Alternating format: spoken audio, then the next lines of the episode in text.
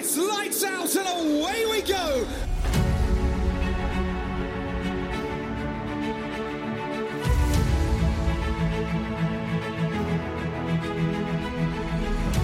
Esto es Entre Circuitos, tu podcast de motorsport.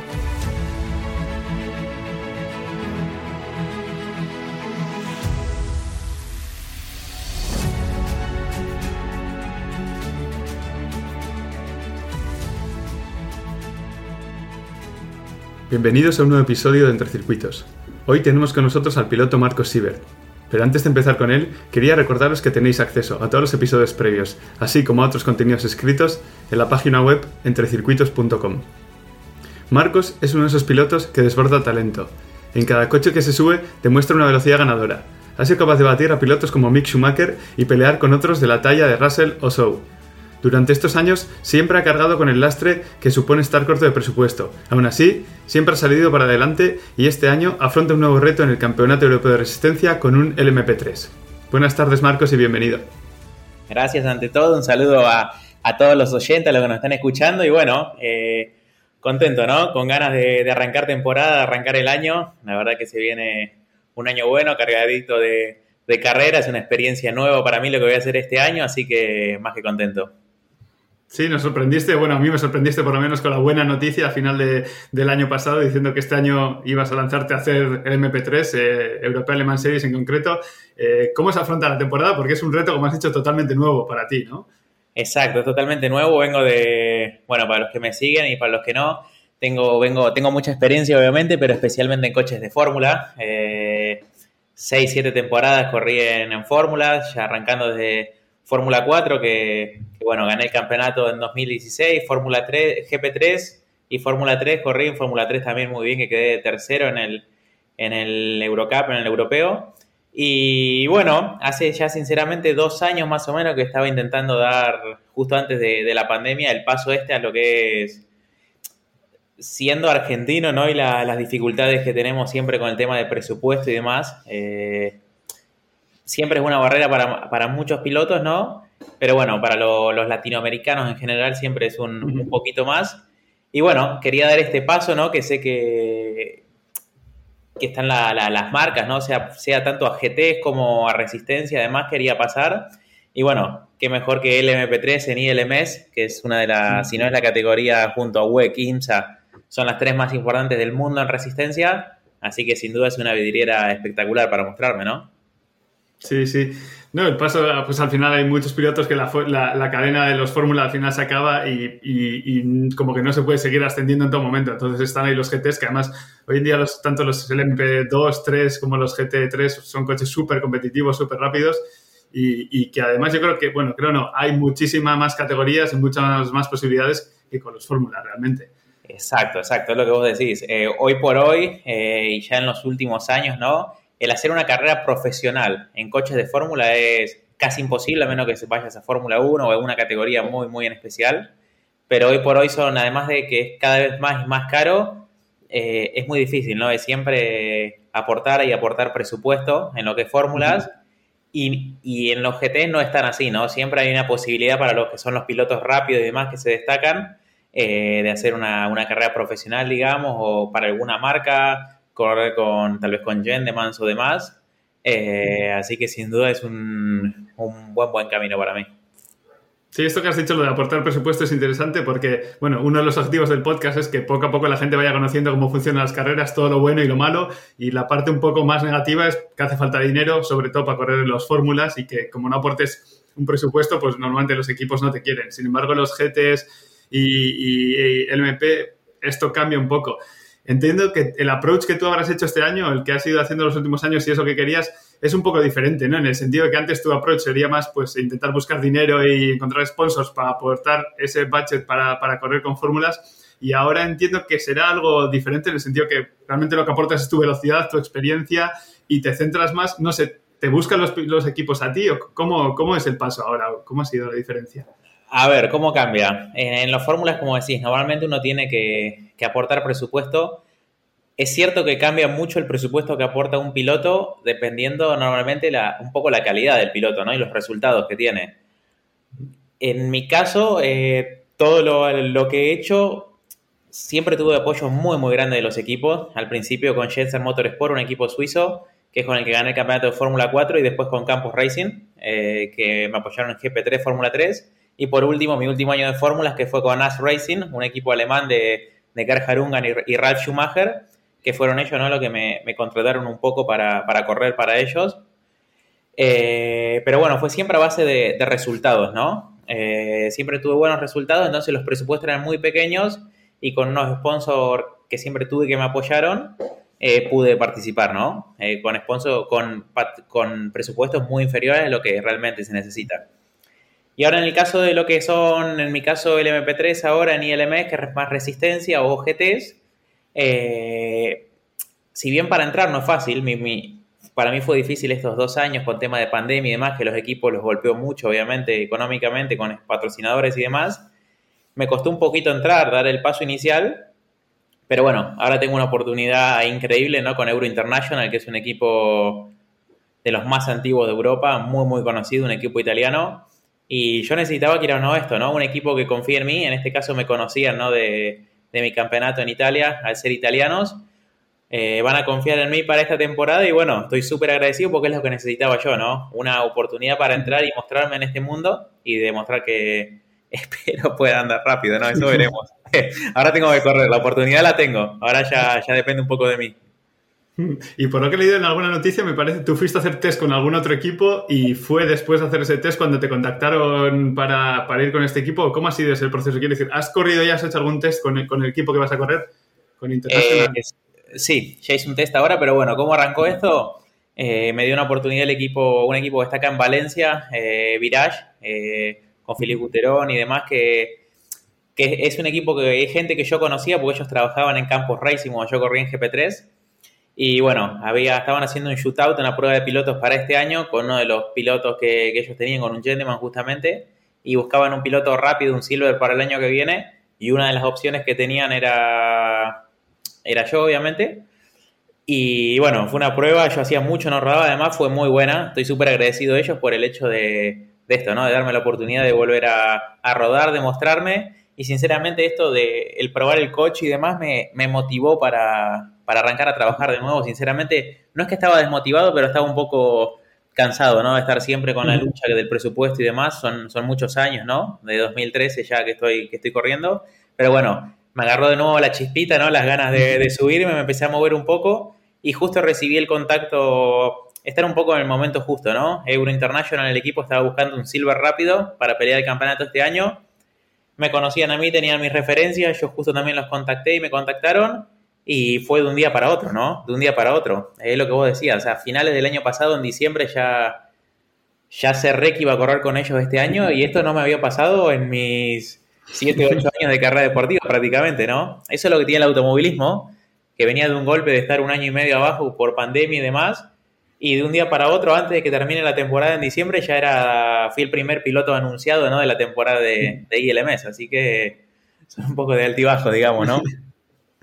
Sí, por lo que has dicho además, eso que, te ha tocado siempre luchar, yo creo que para los que te conocen menos, eres el ejemplo de piloto de, que siempre ha demostrado velocidad cuando está encima de un coche, pero que le ha costado un poquito más conseguir presupuesto y tirar, pero eso, que has luchado y cada vez que te han puesto en un coche, pues has, has demostrado que, joder, que sí tienes la velocidad. Correcto, sí, es lo que vos decís. Siempre lo mío fue a base de, como te decía hoy, de resultados y de cada vez que, me subo al coche, ¿no? Como en este caso, como este año, eh, esto, me dedico al 100%, entreno muchísimo, estudio todo para dar el 100% porque sé que, cada vez que me, que me, subo tengo que rendir a un 100% porque de, de eso dependo, ¿no? Sin duda. El primer paso que diste aquí en Europa fue con Jenser, con el equipo suizo que has dicho. Eh, no sé si es desde que viniste o si tiene alguna relación. Siempre hay un montón de argentinos y, en general gente hablando eh, español. ¿Tú viniste por eso? ¿Había alguna relación? ¿Ha sido posterior? A ver, en el equipo, como decís, corrieron tanto de mecánico como de ingenieros. Hubo siempre varios, varias personas argentinas, pero en este caso yo vine por un ex piloto argentino que corrió ahí, que fue Luciano Crespi que, bueno, la familia Crespi en Argentina es la que diseña, sería como Tatus acá en Europa, para hacer una idea, de Lara, es el que fabrica todos los coches de fórmula. Y bueno, él en el karting tuvo muy buenos resultados en Argentina también, y él fue el que me, contactó, digamos, eh, para venir a probar acá, que había una prueba. iba a correr en Fórmula Renault Argentina, pero surgió una prueba en Valencia justamente con este equipo, en el que venía el campeón de la Fórmula Renault Argentina y el campeón de la Fórmula Metropolitana de premio. Y yo como anduve muy bien, iba a empezar a correr ese año, con 15 años también me trajeron a probar. Y, y bueno, anduve muy, muy bien y viste cómo, cómo son las cosas, lo que te digo. Estar en el momento justo, en ese caso fue con Jenser, que iba a haber un piloto, no sé qué pasó, que dio presupuesto al equipo, después no pudo correr y eso facilitó para que yo me pueda subir en 2013, allá por allá en mi primera temporada, que no la corrí completa, pero, pero bueno, ahí hice mis primeras armas, demostré velocidad con el equipo suizo y empezamos a trabajar juntos para, para lo que siguió, que fue la, la Fórmula 4 con ellos, dos temporadas, en la que quedé, bueno, quinto el primer año y gané el campeonato en la segunda. Antes de pasar al campeonato ese que ganaste, que creo que tiene mucha importancia, pero has dicho que viniste gracias a, o con el contacto de un piloto. Eh, normalmente cuando estáis por aquí, pilotos argentinos, en tu caso siendo argentino, pero los brasileños, entre ellos así, eh, ¿os apoyáis entre vosotros? ¿Suele haber contacto o sois más independientes? Eh, sí, nos solemos apoyar mucho, ¿no? Lamentablemente, lamentablemente argentinos somos muy, muy pocos estos últimos años. de los que estuvimos en Europa, después de mí vino Giorgio Carrara, que por ejemplo corrió en Genser que de mi parte siempre lo, lo ayude lo más que pude y demás. Ahora con, con Franquito Colapinto también, que, que está andando muy bien, ¿no? Tengo muy, muy buen contacto. De hecho, salimos a entrenar juntos y demás, pues suele, suele estar viviendo acá en Valencia también. Nos solemos llevar muy bien en los que estamos, especialmente en los que estamos acá en, en, Europa, pero es lo que te digo, somos lamentablemente muy, muy pocos. Este año no sé quiénes estarán, confirmado hoy somos eh, Colapinto en Fórmula 3 y yo en ILMS. Así que es, un poco una lástima, así que no nos queda otra que llevarnos bien. Sí, sí, no, pero me alegro porque, pues, como suele haber también rivalidad dentro del paddock, al final no sabes, pero bueno, que sí creo que es muy bueno eso de, apoyarse y, los consejos que se dan de uno a otro seguro que son súper valiosos. Exacto. Y volviendo a la, Fórmula 4 italiana, el año que ganaste, eh, ¿qué recuerdos tienes de, esa, de ese año? Porque, joder, ganar la Fórmula 4 italiana, además con los pilotos que había, que había pilotos de renombre que ahora están en la Fórmula 1, Schumacher entre ellos, eh, que todavía cuando piensas de ese año, ¿qué, te viene a la cabeza? A ver, fue un año increíble, ¿no? En lo deportivo, fue un año muy, muy bueno que, como te digo, trabajé mucho y sabía que, que fue un año muy importante en mi carrera deportiva, ¿no? Eh, pues fue lo que me abrió las puertas a, todo lo que siguió y a todo lo que sigue hasta el día de hoy, sinceramente. Eh, fue muy, muy duro porque yo corría con el equipo como Motor Motorsport y el equipo referencia, el equipo más rápido, que en ese momento estaba en el equipo Mick Schumacher, Yuri Vips y Correa. Son, bueno, todos pilotos, ¿no? Que lo tenemos a Mick en Fórmula 1, eh, Vips en Fórmula 2, piloto Red Bull. Y bueno, Correa que, bueno, está en Fórmula 3 con el accidente que pasó, todo lo que sabemos, pero es un piloto muy rápido.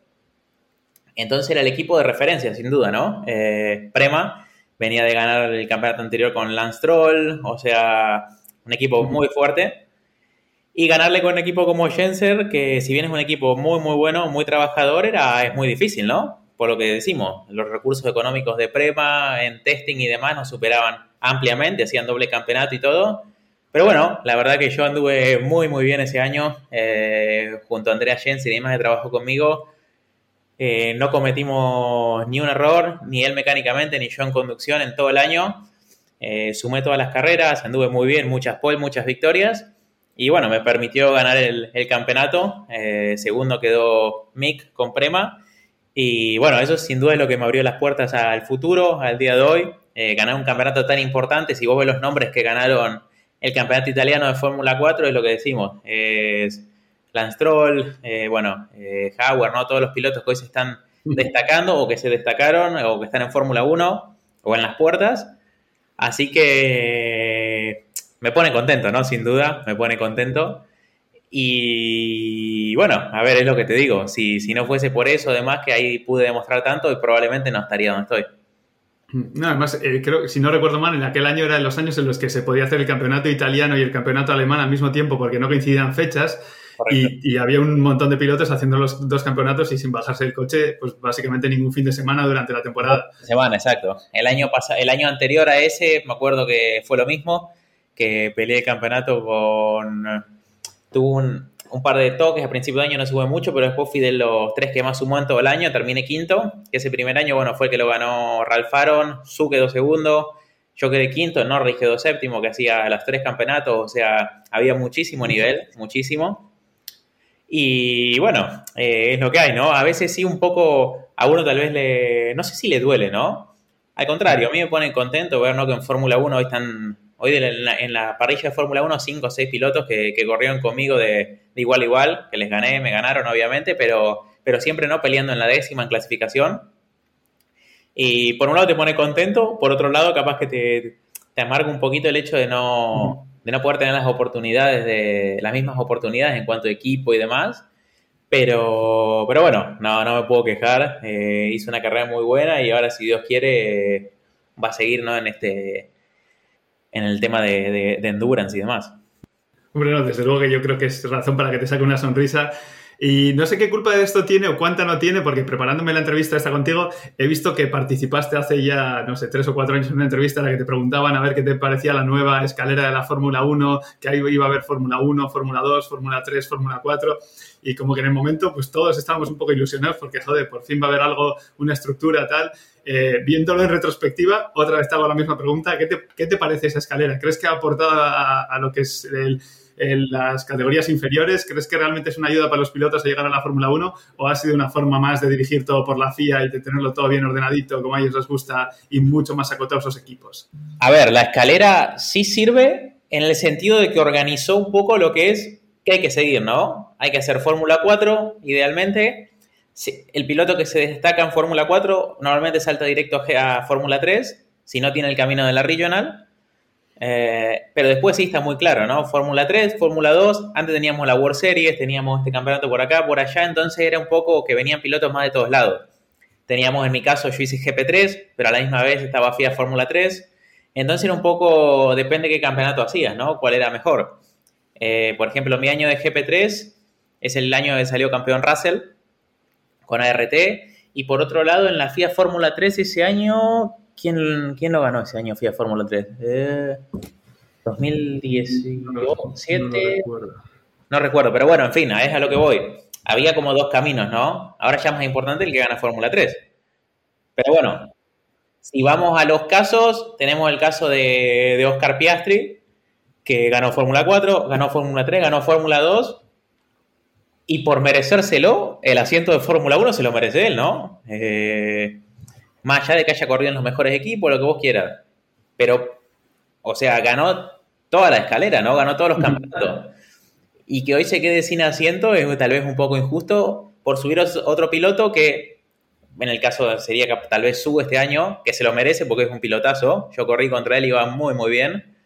Hizo muy bien la experiencia en Fórmula 2, etcétera. Pero bueno, ahí capaz que juegan un poco más los intereses de que es chino, que es esto, o que aquello, ¿no? Sí, sí, tal cual, tal cual. Te estabas diciendo, en el 2017 la FIA F3 la ganó Lando Norris. La ganó Norris, bueno. Sí, sí, sí. sí. Exacto. Eh, pero bueno, es lo que voy, ¿no ves? Habían dos campeonatos di distintos, muy, muy fuertes ambos, pero no se sabía bien cuál era la escalera, entre comillas, correcta, ¿no? Entre GP3 y demás. Los dos campeonatos eran muy importantes, pero bueno, ahora como que al juntarse le da más importancia a lo que es la escalera. Es un poco más como MotoGP y demás, ¿no? Que tenés Moto 2, Moto 3 y, Sí, sí. No, campeonatos importantes, tal vez como Superbike o demás, pero lo, los que importan en la escalera tal vez son más los otros. Sí, sí, en ese sentido tengo que estar de acuerdo contigo. Lo que pasa es que creo que ha hecho, ha encarecido los precios muchísimo más de lo que es correr la Fórmula 2, Fórmula 3. Sin duda. Hoy Fórmula 2 y Fórmula 3 tienen presupuesto descabellado, ya hasta Fórmula 4, sin, sin ir más lejos. Sí, sí, sí. Y has dicho que hiciste GP3 y después pasaste a hacer la, la Eurofórmula F3 en el que acabaste tercero, si no me equivoco. Eh, ¿Cuál fue la razón de hacer ese paso al GP3 Fórmula 3? Porque parece ser que como que sería el paso inverso, pero... Claro. En, en, cuanto a... Eh, 100% por lo presupuestario fue, ¿no? O sea, no es que... No es que lo, lo decidí yo, ni mucho menos. Eh, tal vez hubiese sido... Podría haber sido bueno hacer eh, Fórmula 3 después de ganar el campeonato de Fórmula 4, tal vez. Pero en ese momento no, no, no tenía muchas opciones. El equipo Campo fue el que me apoyó para ir a GP3. Además, viniendo de ganar un campeonato de Fórmula 4, era lógico un paso a GP3. No fue una temporada buena la mía en GP3, tuve muchos problemas. La velocidad siempre fue muy buena, el auto iba bien. Pero esto, ¿no? Al, al tener tan poco presupuesto, teníamos muchos, muchos problemas de fiabilidad, ¿no? Que parecen que no son normales pero bueno, de la mitad del campeonato, más de la mitad de las carreras del campeonato, el coche se paró por, por problemas técnicos, que no fue culpa del equipo, ¿eh? no fue culpa del equipo Campos, eh, que ellos dieron todo, pero bueno, había piezas que en un coche tan grande como GP3 eh, necesitan recambio ¿no? y mantenimiento y el, al ser el presupuesto tan bajo que yo tenía, sinceramente, no, no podían hacerlo, ¿no? Eh, palieres, caja de cambio, eh, bomba de combustible, no sé, cosas que se quemaban que, o se rompían que no era normal que pase, pero bueno, era entendible. Al año siguiente, lo mismo, problema de presupuesto y demás, no, no pude continuar en GP3 y bueno, el equipo campo otra vez me apoyó, fuimos a Fórmula 3 a pelear el campeonato, fue un año muy, muy bueno, peleando el subcampeonato hasta la última carrera. Eh, fue el año que ganó Drugovic, que bueno, con RP sin duda estaban un paso arriba nuestro. Eh, ya, bueno, ese campeonato es un poco particular, ¿no? Con RP, pero bueno, no, no vale la pena indagar en eso. Sí, ya que, ya que nos lo estás diciendo, voy a decirlo yo. RP ha habido años que ha arrasado en el campeonato y muchas veces se dice pues, que algún tipo de, de truco, trampa algo tenía porque era apabullante a veces. Y ese año Drogovic ganó, no me acuerdo, pero un 80% de las carreras. El y año- bueno, siendo italianos el campeonato tal, pues siempre se decía que hay, algo había. Sí. Exacto. Drugovic es un gran piloto, pero tampoco para hacer la, la diferencia esa, ¿no? El año anterior que habíamos hecho Fórmula 4, si bien anduvo bien y demás, no, no es que era un destacado para hacer semejante diferencia. El año anterior había pasado con Harrison Scott lo mismo. Eh, pero bueno, a ver, eh, no tengo prueba además, no puedo juzgar ni decir nada, pero bueno, es lo, lo, lo, lo que se habla, ¿no? Eran clasificaciones que estábamos del primero al segundo habían 4 o 5 décimas de diferencia y del segundo al 15, 16 estábamos en medio segundo. Así que era un poco raro, pero bueno, eh, ya pasó el tiempo y demás, así que no, no importa. Ah, fue una muy buena temporada para mí igual, así que no, no me quejo. Y en temas de conducción, entre el Fórmula 3 y el GP3, que luego GP3 se dominó Fórmula 3, pero realmente no son tan parecidos, ¿no? Uno pesa mucho más, tiene más potencia, el otro es un poco más de aero. A ver, el Dalara de, de Fórmula 3, no el GP3, ni el Fórmula 3 que hay ahora, lo que era el FIA Fórmula 3 anterior y el Eurofórmula, eh, no me acuerdo el nombre del, del Dalara ahora, me dirá que lo sé. Bueno, en fin, el, el Dalara... El, el F312. El F302, ahí está, perdón. Ese sin duda, desde mi punto de vista y del punto de vista de muchísimos, muchísimos pilotos de... Hasta que han manejado coches de Fórmula 1, dicen que es el mejor coche que existe. Como piloto, las sensaciones que te da el coche ese son indescriptibles. Yo la verdad que disfruté mucho, mucho, mucho en ese coche, especialmente en circuitos rápidos como Silverstone, eh, bueno, Spa, Valencia, ¿no? En, lo, en los que en los que se transitan curbones muy, muy rápidos, el aero que tiene el coche es descomunal. Es impresionante para un piloto. No tuve la suerte de manejarlo en un callejero como Po o Mónaco, que también dicen que es fantástico, pero es un cochazo, increíble. Sí, incluso al día de hoy que el campeonato del Eurofórmula tiene un, pues un poquito menos de empuje, los pilotos que van, igual los punteros no van ahí, pero alguna conversación que he tenido con algún coach así, él dice que todavía él a los pilotos para aprender a manejar les sigue recomendando que, que el Eurofórmula con el, con el, bueno, ahora no es el 312, ahora es el 318 creo, el bueno, el que sea, pero sigue siendo básicamente el mismo.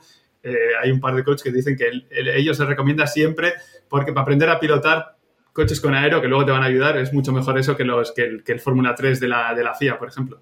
Correcto. Yo este año estuve trabajando en Fórmula 4 con un, con un piloto mexicano, Alex García, eh, y este año va a ser, que lo voy a acompañar otra vez de, de coach, voy a ir de él, eh, va a ser Eurofórmula, y dicho sea de paso, le he dicho, ¿no? Este es el mejor coche que vas a manejar en tu carrera deportiva. Hagas lo que hagas en el futuro, esto, disfrútalo porque es lo mejor que vas a conducir.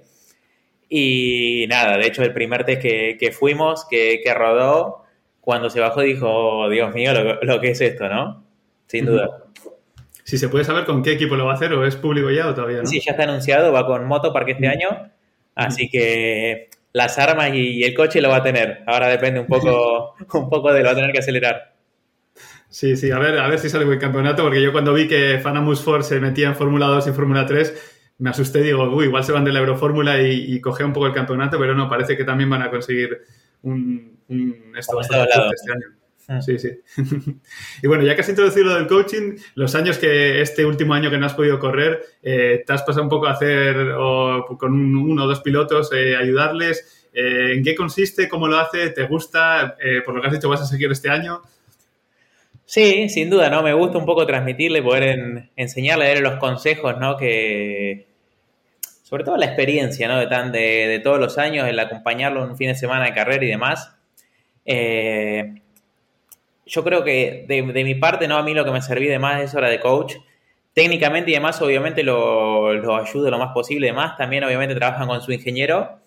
Pero un poco es transmitirle, ¿no? La experiencia que no que a mí me hubiese gustado saber en un momento con un piloto tal vez de más experiencia de carreras, clasificación, ¿no? Acompañarlos con un poco la, la sensación del piloto, ¿no? lo que uno siente y demás, además de lo técnico y básico que hay ya en el motorsport, que obviamente se hace y demás, el, ver la onboard data, pero sobre todo esto, la, esa experiencia que uno le puede transmitir de, esto, ¿no? De tantas carreras y demás, eh, para no chocarse tantas paredes, ¿no? No cometer errores y demás. Y sin duda es algo que, que para mí sirve, sin duda. Muy importante. Sí, sí, yo lo veo primordial, desde luego. No sé si es la figura del coach, del manager, del ingeniero, un poco una mezcla, pero al final los pilotos, cuando empezáis, sois muy jóvenes y, os viene súper bien, pues eso, que os dirijan un poco, que os ayuden cuando estéis en el circuito y entre una sesión y otra hay cuatro horas muertas en las que no sabes ni qué hacer, pues en esas, pues mantenerte un poco entretenido, decirte, pues eso, mirar un poco de vídeo, data, darte unos consejos, cómo afrontar una quali en la que por primera vez, yo qué sé, estás luchando por la pole, ese tipo de cosas, yo creo que un piloto las agradece muchísimo y y le ayuda mucho. Sí, para mí sin duda es más eso que lo técnico, como te digo, se trabaja y demás, pero es un poco esa compañía y esa, esa voz de experiencia, ¿no? La que, la que ayuda. En mi caso fue Luciano Crespi en mis primeros años, que, me ayudó mucho. Así que sin duda los pilotos que, que, pueden darse el lujo, ¿no? De tal vez de tener un coach y demás con experiencia, para mí sin duda es muy, muy bueno. Y cambiando otra vez el tema, pero algo lo que has comentado ya, vives en Valencia, ¿verdad? Ahora. Vivo en Valencia, sí. Primero viví en Suiza tres años cuando corría para el equipo suizo. Y bueno, en el momento que, firmé con Campos dije, bueno, voy a Valencia. Ellos están en Alcira, pero bueno, yo en ese momento los pilotos de Campos y demás, la academy que tienen, siempre viven en Valencia. Y bueno, generé muchas amistades acá, ¿no? Diego Menchaca, tengo un, par de, amigos y un poco enamorado de la ciudad de Valencia, la verdad. Me encanta, es una ciudad tranquila que para entrenar está genial. Eh, en mi caso soy apasionado, ya un poco enfermo por la bicicleta, por el ciclismo. Eh, y el lugar es increíble para andar, el clima es fantástico, así que la verdad que disfruto mucho. De acá no creo que me vaya, sinceramente. Sí, además algo tiene que tener, porque como tú has dicho, Menchaca, con la Pinto también, no sé, hay unos cuantos pilotos que si tenéis la oportunidad os quedáis ahí y, además muchos, no sé si una cosa lleva a la otra, pero andáis en bici de campos, creo, entiendo que también unos cuantos andas en bici y salen en grupito. Sí, el, primer año, el primer año, especialmente los dos primeros años, 2017, 2018, se armó un grupo increíble acá, que éramos eh, ¿Quién está? Bueno, Leo Pulcini, eh, Diego Menchaca, Raúl Jaime, mi compañero, Simon Laxon en un finlandés, Mateus Iorio en, en, brasilero. Éramos una mezcla de pilotos de varios lados que esto hacíamos todos medio juntos, ¿no? Ir a comer, salíamos a entrenar, íbamos a entrenar, eh, de todo, ¿no? De todo un poco. La pasábamos muy, muy bien. Algo de fiesta también. Algo de fiesta, un par de cosas que, tal vez no, no se pueden contar en, en un podcast pero nada, la verdad que la pasamos muy, muy bien, nos divertimos mucho. Nos hemos mandado nuestras picardías, pero la verdad que fueron dos años de, de disfrutes muy, muy buenos. Después, por cuestiones de, vida, de, campeonato y demás, cada uno se fue yendo, ¿no? Tal vez a, sus países, los, los brasileños, demás, quedamos pocos acá. Ahora somos de, esa, de la vieja escuela, digamos, que le llamamos, somos yo y Diego, el mexicano. Pero bueno, siempre va viniendo gente nueva. Eh, el año pasado estaba Perón y el australiano en Fórmula 3, ¿no? Siempre la gente que, se va sumando normalmente a Campo Racing eh, van cayendo, viviendo a Valencia, así que siempre se va haciendo un grupito lindo. Además creo que de lo que has dicho es muy importante el hecho de entrenar, que estéis a gusto y demás, porque las carreras normalmente empiezan en marzo los test y acaban en octubre, noviembre. Probablemente volváis a vuestros países y demás, los que no sois españoles, pero Entiendo que durante la temporada también y fuera de temporada tenéis que hacer deporte, tendréis que entrenar, tendréis que manteneros activos. O sea, ¿cómo, cómo afrontas ese tiempo? Por ejemplo, el año pasado que no corriste, eh, ¿cómo entrenas? ¿Cómo mantienes la mente, pues eso, activa? Que sea mente un piloto todavía, que al final pues necesitas ciertos inputs. Exacto. Bueno, ahora en mi caso, eh, es depende de si te vivís donde el equipo, demás, cuando yo estaba con Campos, tal vez era un poco más fácil que está la academia y demás, iba casi todos los días a entrenar a Campos, tenía el simulador, etcétera, ¿no? Pero para los que no, a meterle ahora que no lo estoy haciendo, eh, yo entreno por mi cuenta en el gimnasio, bicicleta, sobre todo ahí ocupo mucho, mucho tiempo. Eh, hago de 10 a 15 horas más o menos por semana de bicicleta. Estoy enloquecido. De hecho, de hecho voy bastante, bastante bien. y, a ver, se entrena mucho y después un poco de, vida normal, vida cotidiana, ¿no? Eh, porque en mi caso, al ser argentino, por ejemplo, el caso de Diego, mexicano, el caso en su momento de los brasileros, ¿no? No, no podés volver a tu casa. El volver a Argentina entre el cambio horario, a las horas de viaje, que es más de un día para hasta que llego a mi casa, y demás, eh, es imposible. Tal vez si tenés un, break muy grande o tenés algo importante que hacer, una vez al año volvés a tu país, pero normalmente te quedas acá. Eh, sí es muy distinto para un piloto español, un piloto, no sé, holandés, de donde sea, ¿no? Que termina la carrera y se va a su casa, en ese sentido es un poco más fácil, ¿no? Para el europeo, porque quiero no, las carreras son acá, no es que necesitan estar viviendo con el equipo. En ese sentido, para los pilotos latinos o demás que vienen de afuera, sea estadounidense o lo que sea, es, es más difícil, ¿no? Porque dejas a la familia, dejas a los amigos, las amistades, todo de lado. Y bueno, eh, se complica un poquito más, pero uno se acostumbra. Y ahora pensando en la, temporada que vas a empezar ahora con el MP3, coche nuevo, temporada nueva, con campeonato nuevo, gente nueva, ¿afrontas la pretemporada de alguna forma diferente? ¿Vas a ir más veces a la nave del equipo a hacer más, más simulador? ¿O cómo, afrontas la pretemporada ahora? Porque estás ya eh, nada, ¿no? ¿Cuándo, ¿Cuándo, empiezan los test oficiales? Ya arranqué a rodar, ya tuve dos días de test en Portimao con el equipo. Eh, muy buenos, muy buenos, rodé mucho, muchas vueltas. Eh, y fue mi primer contacto real, ¿no? Con el auto, porque cuando el test que hice con Viral fue más un shootout que fueron cuatro tandas de ocho vueltas. Hacía mucho no rodaba, un circuito nuevo, iba mal sentado en el coche. Entonces, como que no le pude sacar provecho, pero ahora que fueron los dos primeros días de test reales, eh, aprendí muchísimo, ya quieras o no, eh, con el equipo. En esos días de test giré, calculo 160 vueltas entre los dos días más o menos. Rodé, hice muchos, muchos kilómetros. Quedan bastante más días de test antes de la primera carrera. Yo calculo 4 o 6 días de test antes de, del prólogo, digamos, que hay en Paul Ricard, que son dos días más de pruebas con, con los LMP2 y los GTs en pista. Eh, y bueno, la verdad que estoy muy, muy motivado, muy motivado en el tema de entrenamiento y demás. Estoy entrenando mucho con el ciclismo, sobre todo, que es, es muy bueno lo que es la parte aeróbica, además, eh, para los stines largos ahora en Endurance, que son tal vez un, un doble steam de, de, dos horas, me toca hacer una carrera de estas. Entonces, el ciclismo, sin duda, para la parte aeróbica, además, es muy, muy bueno. Y por otro lado, todos los entrenamientos obviamente más específicos y de la cintura para arriba, entre comillas. Eh, cuello, muy importante obviamente, los brazos y demás, que como todo, ¿no? Un auto de esto, llevarlo al límite, uno necesita estar bien, bien entrenado. Y ni hablar si lo quieres llevar al límite durante dos, tres horas, eh, dos horas, perdón, por ejemplo, un steam largo, con la concentración que hay que tener, ¿no? De, de los otros autos, de las otras categorías, los LMP2 que te pasan que son más rápidos, los GTs que los tenés que pasar que son un poco más lentos, o sea, uff, eh, los P3, la cantidad de autos que hay en pista sin duda va a ser difícil, más en una pista tal vez, no como Paul Ricard, la primera que tiene más escape, tal vez va a ser un poco más fácil, pero ya la segunda fecha que tenemos Imola, la tercera tenemos Hungría en Budapest, eh, uff, son circuitos trabados que son difíciles de pasar ya cuando somos un par de fórmulas, no me quiero imaginar con todas las categorías y la cantidad de coches que va a haber. Así que sin duda haber que estar muy preparado, eh, estudiar, ¿no? Y es lo que te digo, capaz que no es tan importante la velocidad, sí en quali, pero después en un Steam tal vez no es tan importante esa décima de más que uno puede sacar, sino ser, ser prolijo, entender el tráfico, eh, capaz que es mejor levantar un poquito acá para después pasar aquel coche allá, hay que estar atento, tengo que aprender eso, así que estoy muy, muy contento con el desafío que, que tengo adelante y y muy entusiasmado en el sentido de estudiar, viendo carreras, viendo onboards, etcétera. Sí, entonces que eres el típico piloto que le gusta ir preparado y sabiendo lo que va a hacer y no, no llegar allí a demostrar la velocidad, sino que, joder, pues sí, a ver, eh, con ganas, sí. Para demostrar esa velocidad uno se tiene que preparar, ¿no? Sin duda. Eh, Y más todavía cuando uno no tiene tanto tiempo, tal vez, ¿no? Si decís, vale, ok, antes de la primera carrera en, en, en Porpicaro sé que voy a tener seis días de prueba, entonces vas un poco relajado, ¿no? Usas el primer día para acostumbrarte, ver dónde frena, esto, que aquello.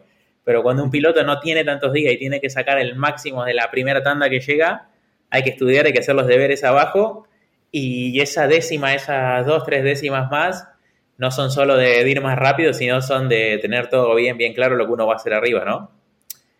De hecho, algo que aprendí que me sale, me sale bastante natural, ¿no? Como muchos pilotos.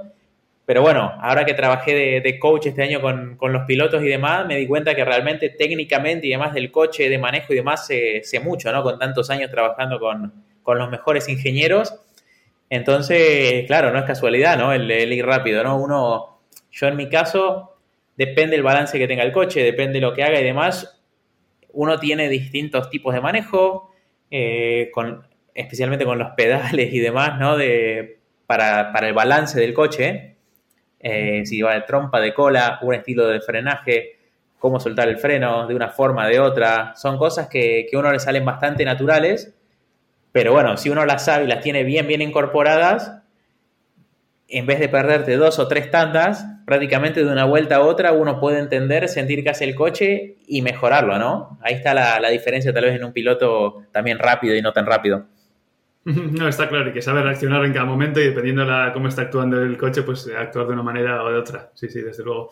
Y te me has dicho eso, que el ciclismo estás muy metido. De hecho, en alguna entrevista me ha parecido escucharte que incluso ves todas las carreras. O sea, estás, no solo lo practicas, sino que eres un, vivo seguidor del ciclismo. Además del ciclismo, ¿el motorsport lo sigues tanto por la tele o, no tanto? ¿Las carreras las ves?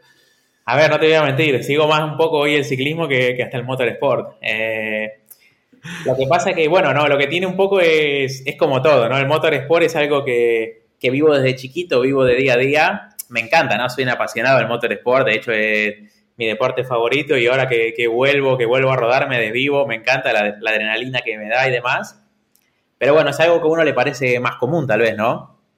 Es lo que te decía, cinco de los pilotos que hoy están en Fórmula 1 corrieron conmigo, los conozco de, igual a igual. Tal vez uno sí eh, tiene un poco más arriba, no sé, a Lewis Hamilton, que es un piloto de cuando yo era chiquito y corría en cártel ya estaba destacándose, entonces, uff, cuando corría en GP3, que el equipo campo justo estaba estacionado delante de Mercedes, que miraba por el retrovisor y antes de salir a pista tenía el Mercedes de Hamilton atrás, era como, wow, qué loco, ¿no? Pero hoy veo las carreras, esto, Alando, cualquier piloto de estos, corrían conmigo y te sentí más de igual a igual, ¿no? Tal vez con el ciclismo lo que me pasa es que es un poco más, es algo más que, miro por tele, demás, no sé si lo, es que lo admiras más, pero es algo más, más una pasión que uno tiene, si bien salgo con varios pros, el, fin de semana, sin ir más el que me sigue en Instagram, vengo de ver la carrera de las chicas que corrieron acá la vuelta, la vuelta a Valencia, esta cubo, y nada, yo como loco, ¿no? Sin duda, fanático número uno.